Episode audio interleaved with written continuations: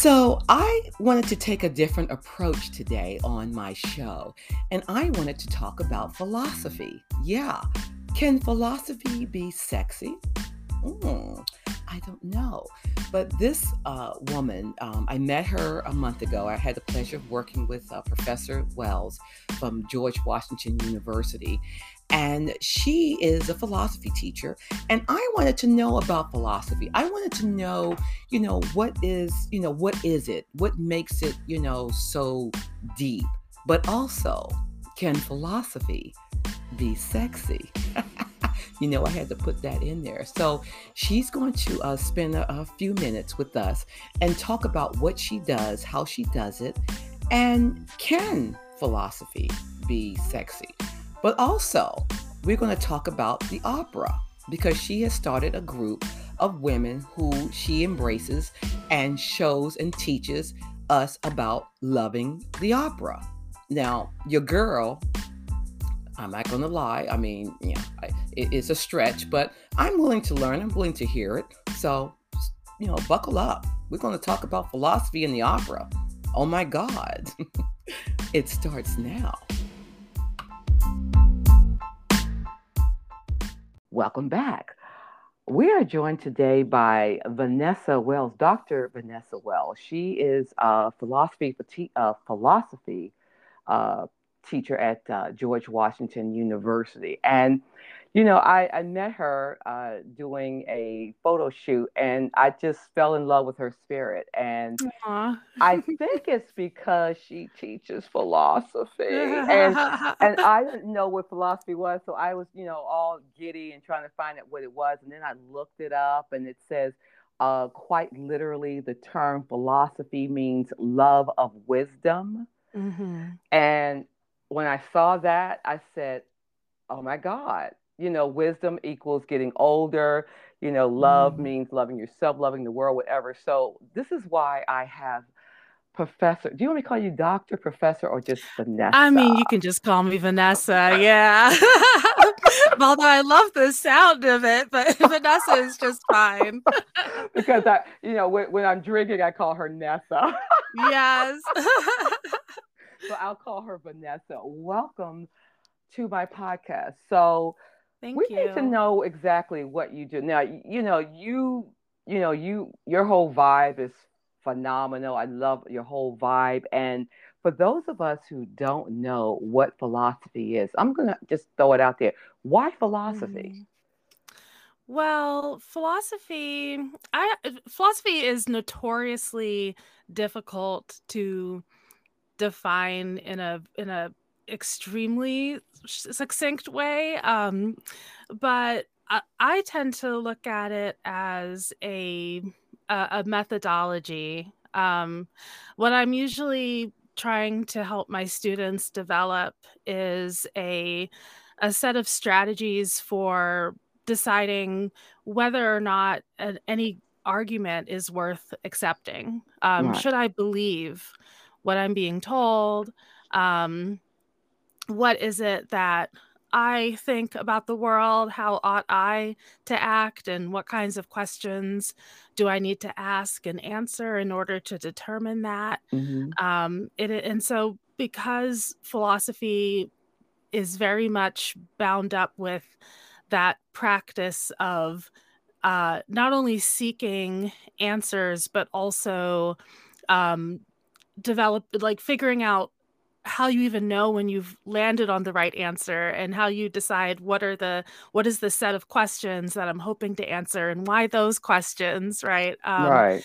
it is it's it's something that at least uh, certainly in a pedagogical space um, my students tend to find that they can also take to all of their other pursuits as well. And um, so even if uh, I have students who aren't philosophy majors, mm-hmm. they often report back to me like, oh my goodness, you know, this class has helped me so much in terms of um, becoming a, a, a, more kind of rigorous and deep and penetrating wow. uh, uh, critic, right, of of of reality, right? Or at least what's being presented to me as reality. So Wow. Uh, those are, I mean, those are some of the reasons. And I think that attracted to me to philosophy as well when I was an undergraduate. Mm-hmm. Um, I I knew that as my interests changed over time, uh, philosophy would be a good home for them because philosophy there's philosophy of science and philosophy of literature and philosophy of history um, there's so many different subdisciplines of philosophy to engage with as well.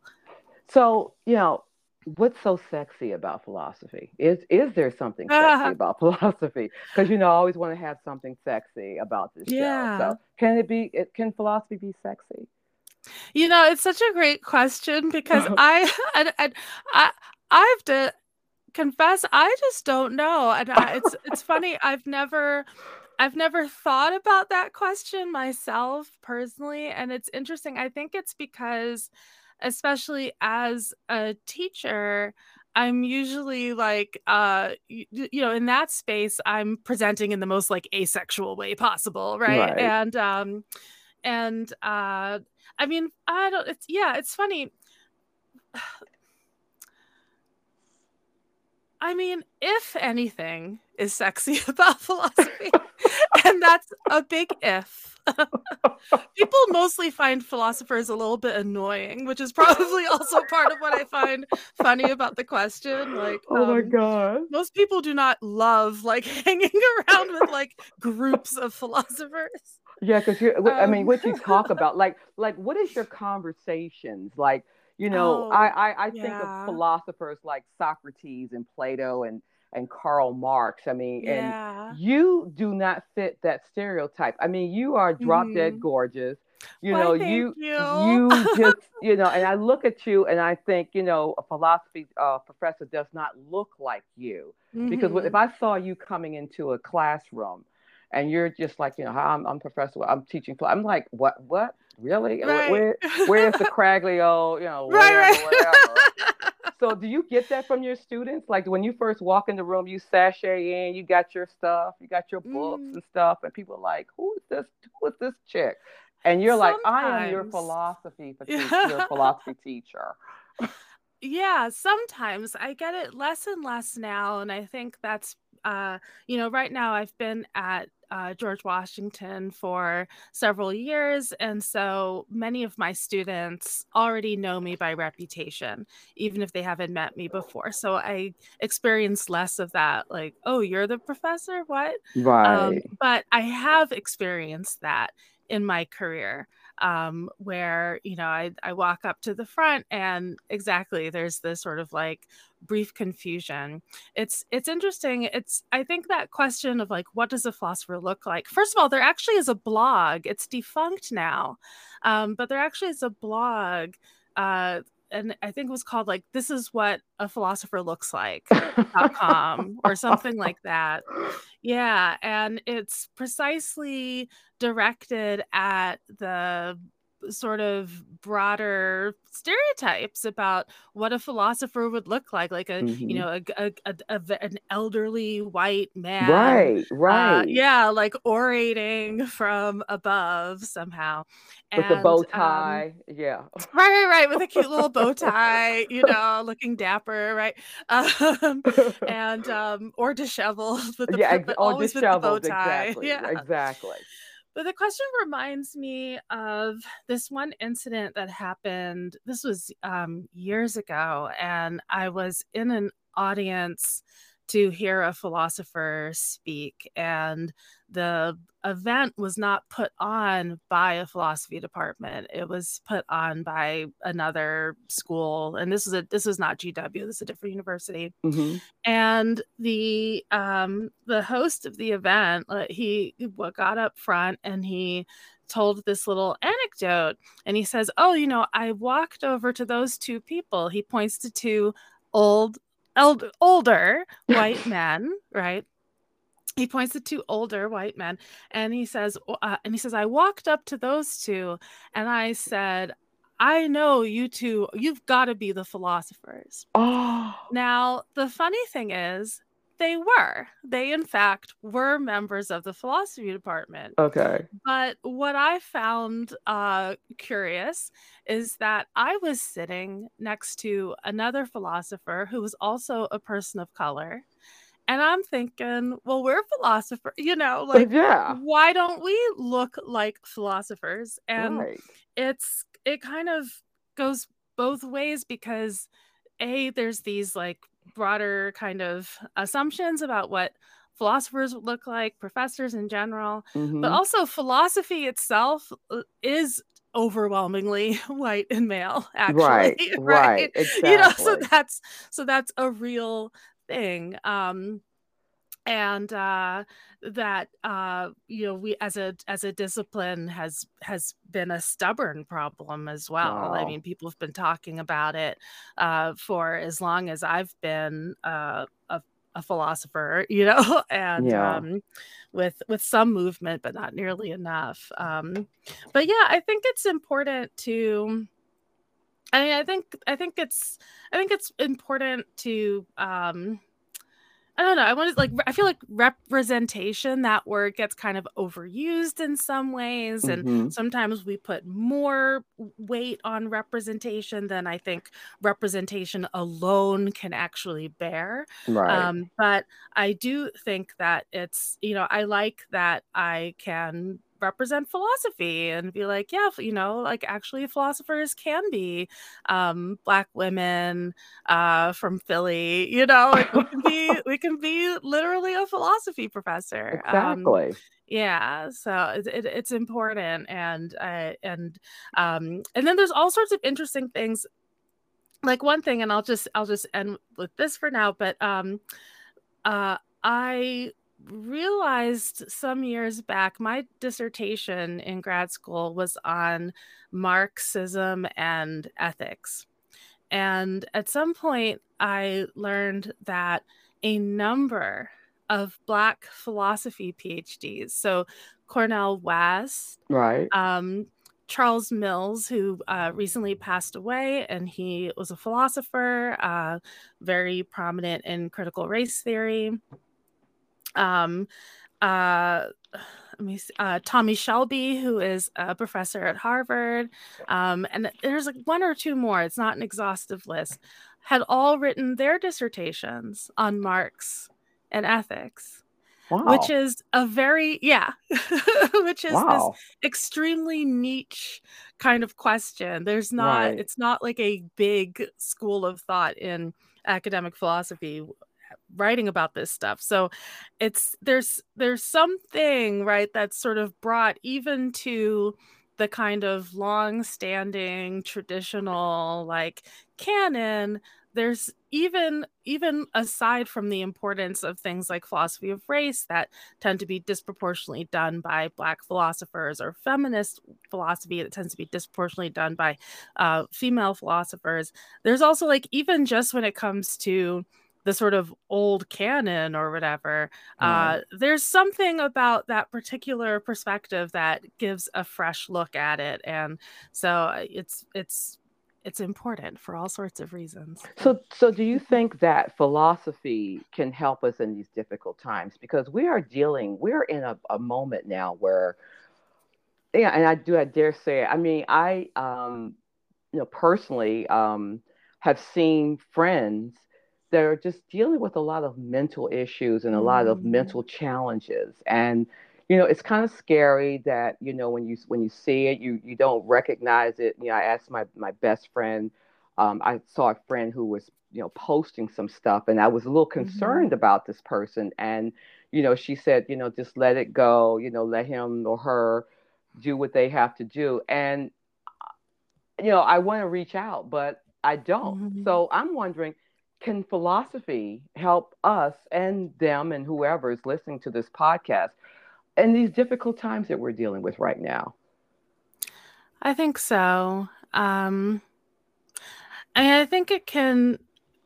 I think it can help to detangle problems. I think oftentimes I'm just I'm I'm thinking about I'm thinking about how I use philosophy in my own life right. when I'm uh, you know, having some some challenge and also what kind of advice I usually give to others. And I think the I think one of the things that philosophers as a whole in general are um, are good at is being able to separate things that seem like that might look like one thing at first and then you take a more careful analysis of the situation and you see that actually maybe there are two three four or five different things that all need to be separated out and and thought about right, right. you know maybe um maybe i'm having some kind of conflict with a loved one. Mm-hmm. and i think to myself well if they act like that it must mean that they don't love me. Um but then as a wise philosopher right you know uh, you know i might really like say well wait a second does it actually mean that? Is it actually true that the presence of this emotion they've displayed or their utterance of this statement that they've made uh, necessarily entails this much deeper like existential fact mm. about their feelings toward me or about the value of their relationship right and i might realize that it doesn't um, and then i might be able to ask myself okay well what does it mean then right, right?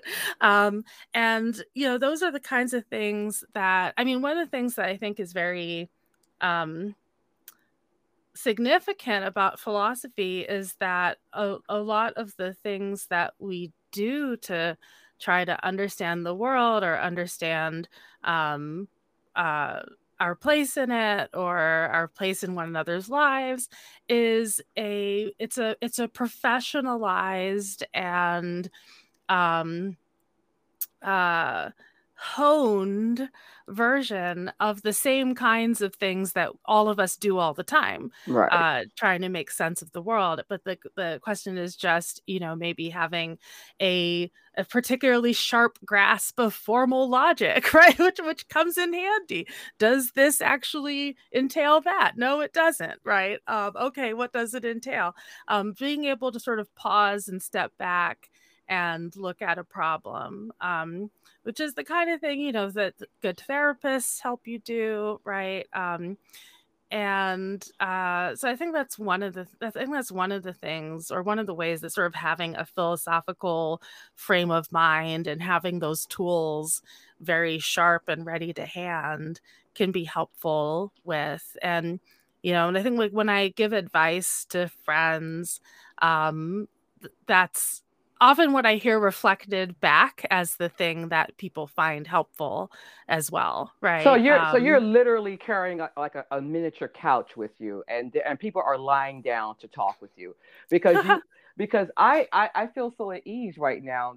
Oh, good. yeah, I do like too. when, when I asked when I asked that question, and you kind of put me into a different into a different mindset, and you yeah. literally probably like you go to a party. I mean, I can see you now, Vanessa. You're at a mm-hmm. party and someone is saying that they had something going on and you start talking three drinks in and you and they're just like okay uh, can i go home with you because you just changed my whole attitude and, and, is I, that what philosophers do i mean is that what your teachings do like put people in a in a better state of being i think i i, I never thought about it like that but I would um I would I would I definitely would not disagree with that framing because mm-hmm.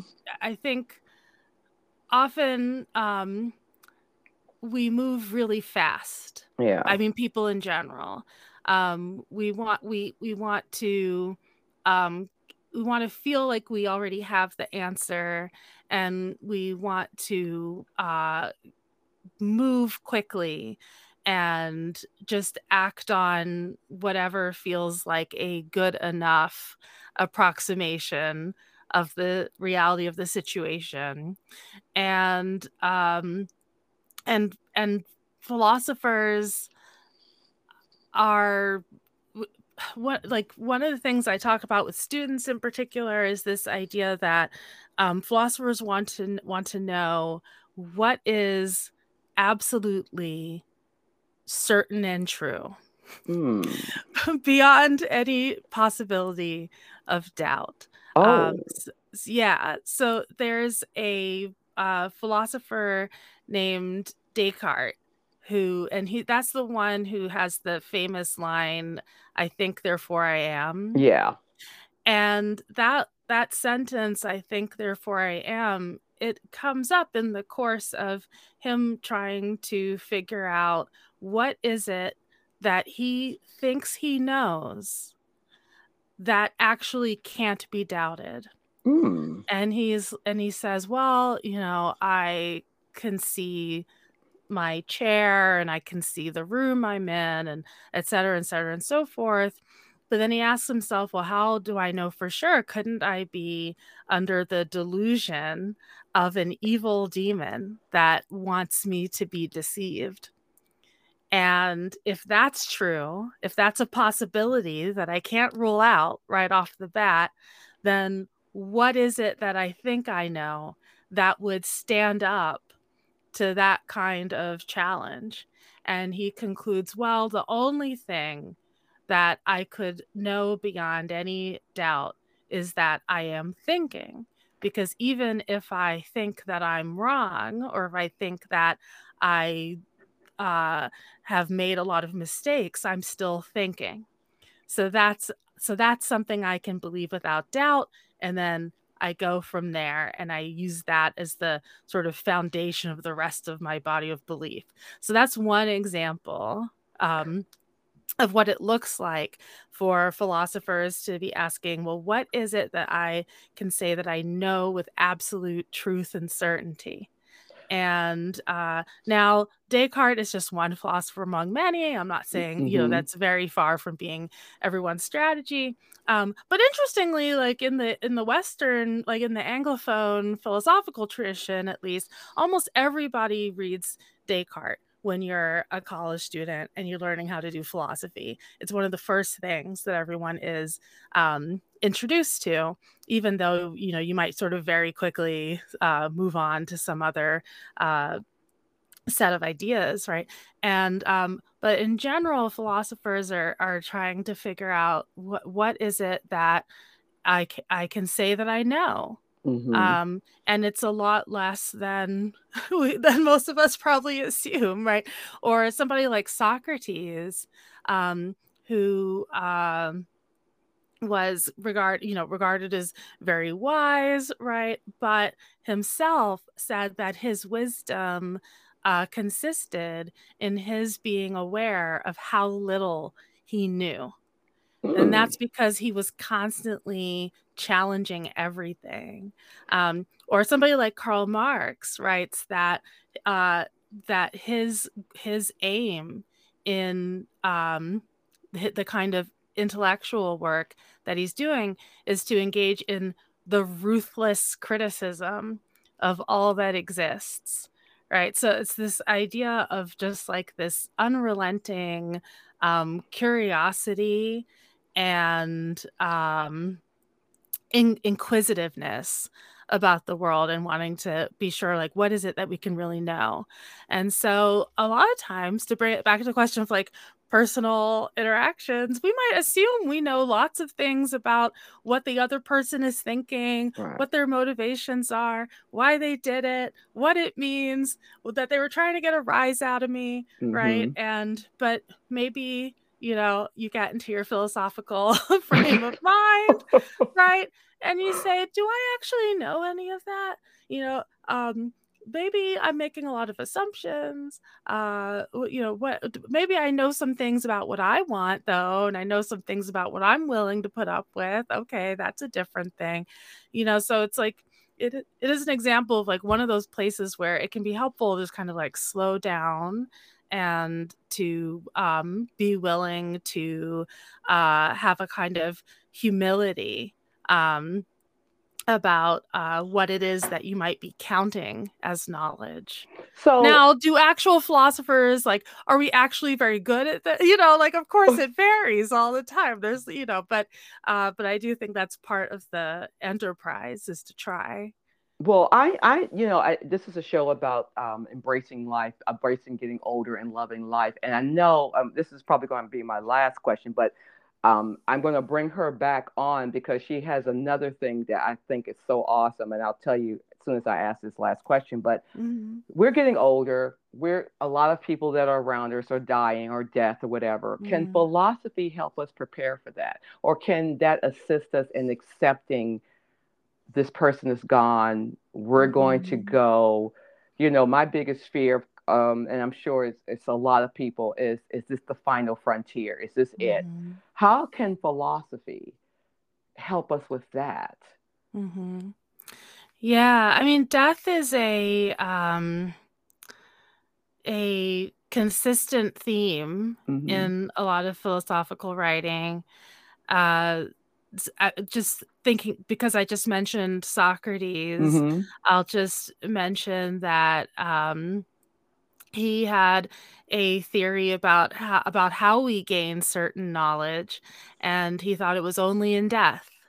Um, so uh, when we're in the world, we're uh, surrounded by all sorts of things that uh, are such as to delude and deceive, and that are incomplete. And uh, but when we die, he thought we uh, go up to the uh, realm of forms.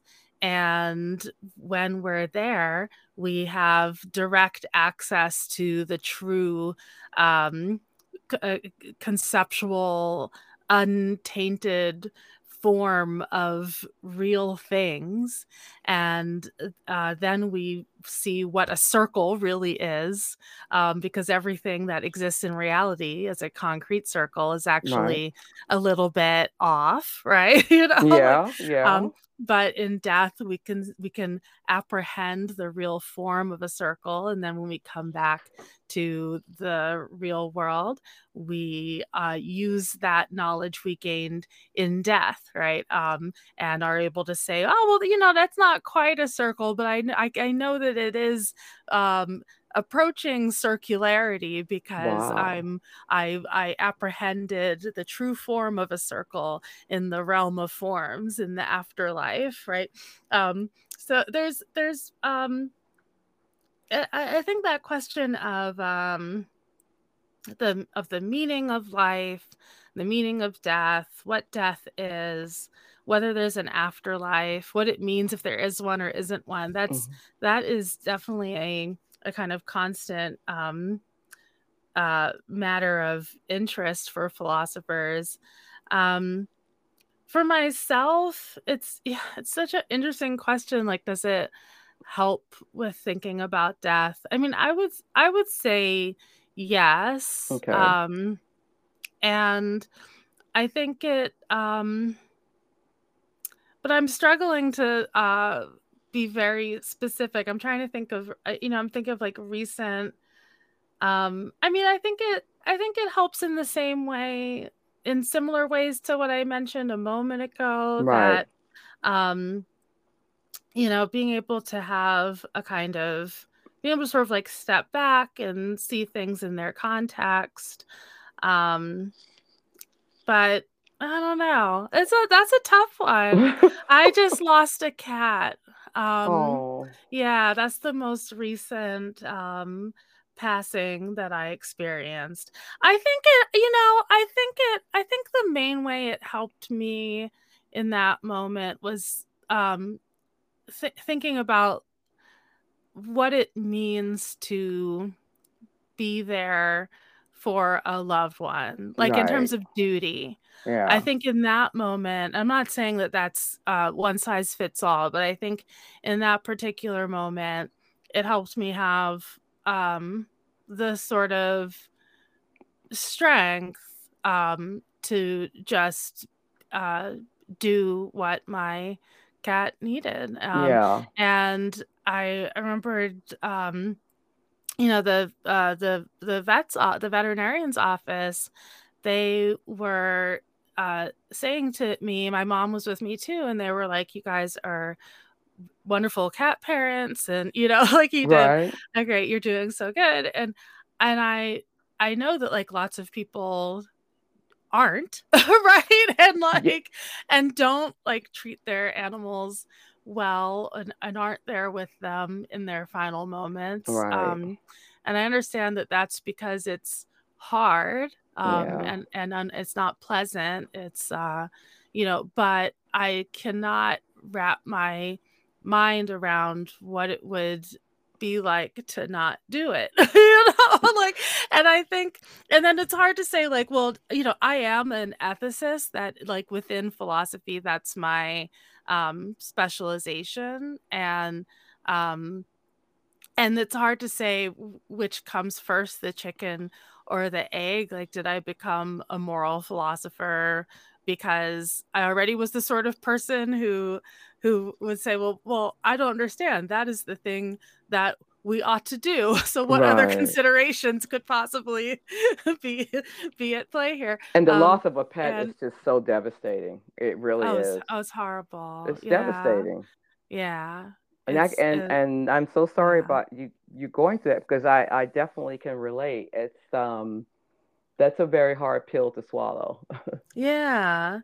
Yeah, and I th- I think I think just like having that clarity um made it a little you know made it a little easier mm-hmm. you know um and just being you know i don't uh, yeah um yeah having that clarity having that ability to kind of like step back and say well um here are the here are the various kinds of considerations and here's just what needs to be done and um maybe that played a part. But as I say, it's hard to know which comes first because, like, I probably also became a philosopher because I already was thinking about those things. Like, I think that I was already thinking philosophically. I mean, everybody does actually, yeah. but I think that I was always a little bit more inclined to be like, well, you know, why is this like that or um, i remember when i was a child uh, thinking to myself well we talk about time passing but how do we know that we're not actually being instantaneously teleported to different like realities? Yeah, exactly. I mean because we don't know. Yeah. I mean we don't know. I mean right? you, you just don't know. I mean we don't. exactly. Um, there, there's a, another question, but I, I know we're out of time. But I want to bring you back because Vanessa started a group of uh, that encourages women to embrace the opera. And um, you know, she was telling me about. I I didn't like musicals, but I know opera is so much different than a musical. And I really want to bring you back to talk about that because a lot of women, I mean, of people,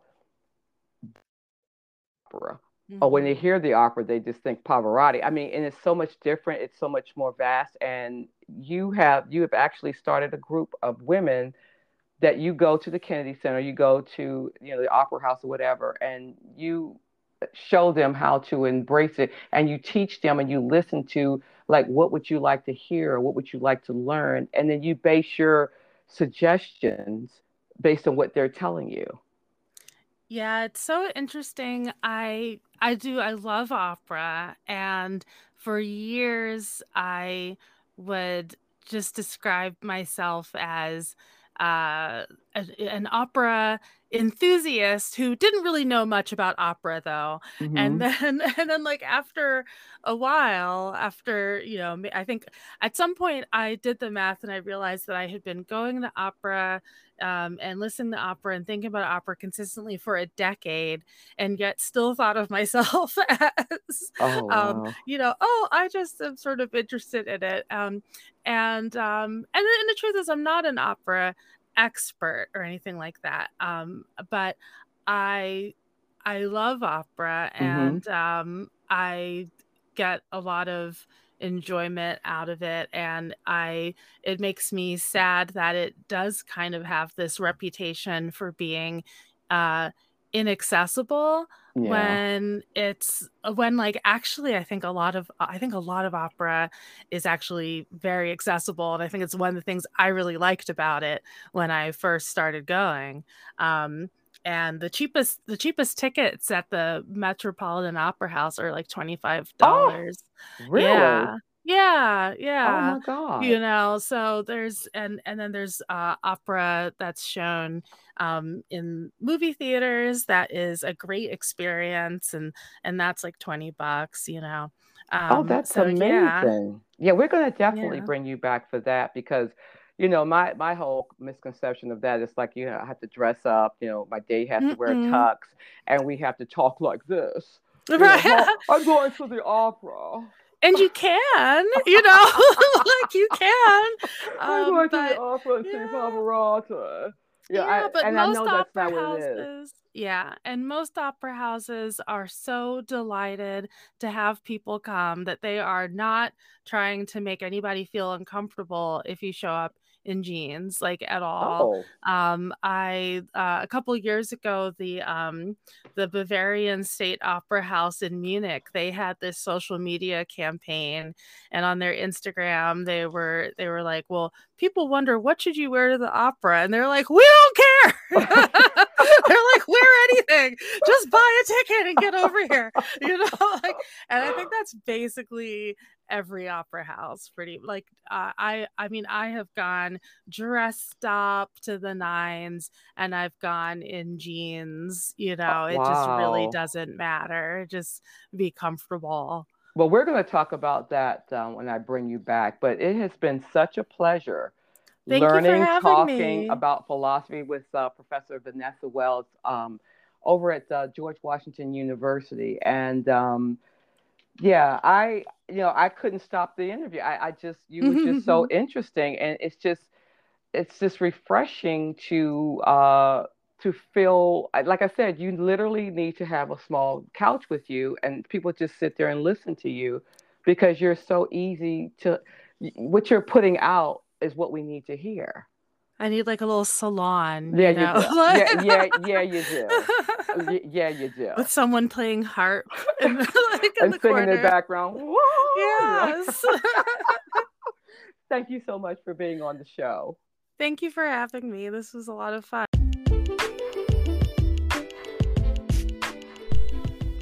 Hi, this is Juanita, and if you enjoy listening to this podcast, please give it uh, five stars or thumbs up. And if you want to be a part of It Starts Now as a guest or as a sponsor, because we would love to have you, please let us know. And we will try to get an episode out once a week. I love doing this. I love spreading the word about what's going on in my life and what's going on with the changes as we get older because it does start now. So, like us, love us, sponsor us. We would love to have you. Until next week,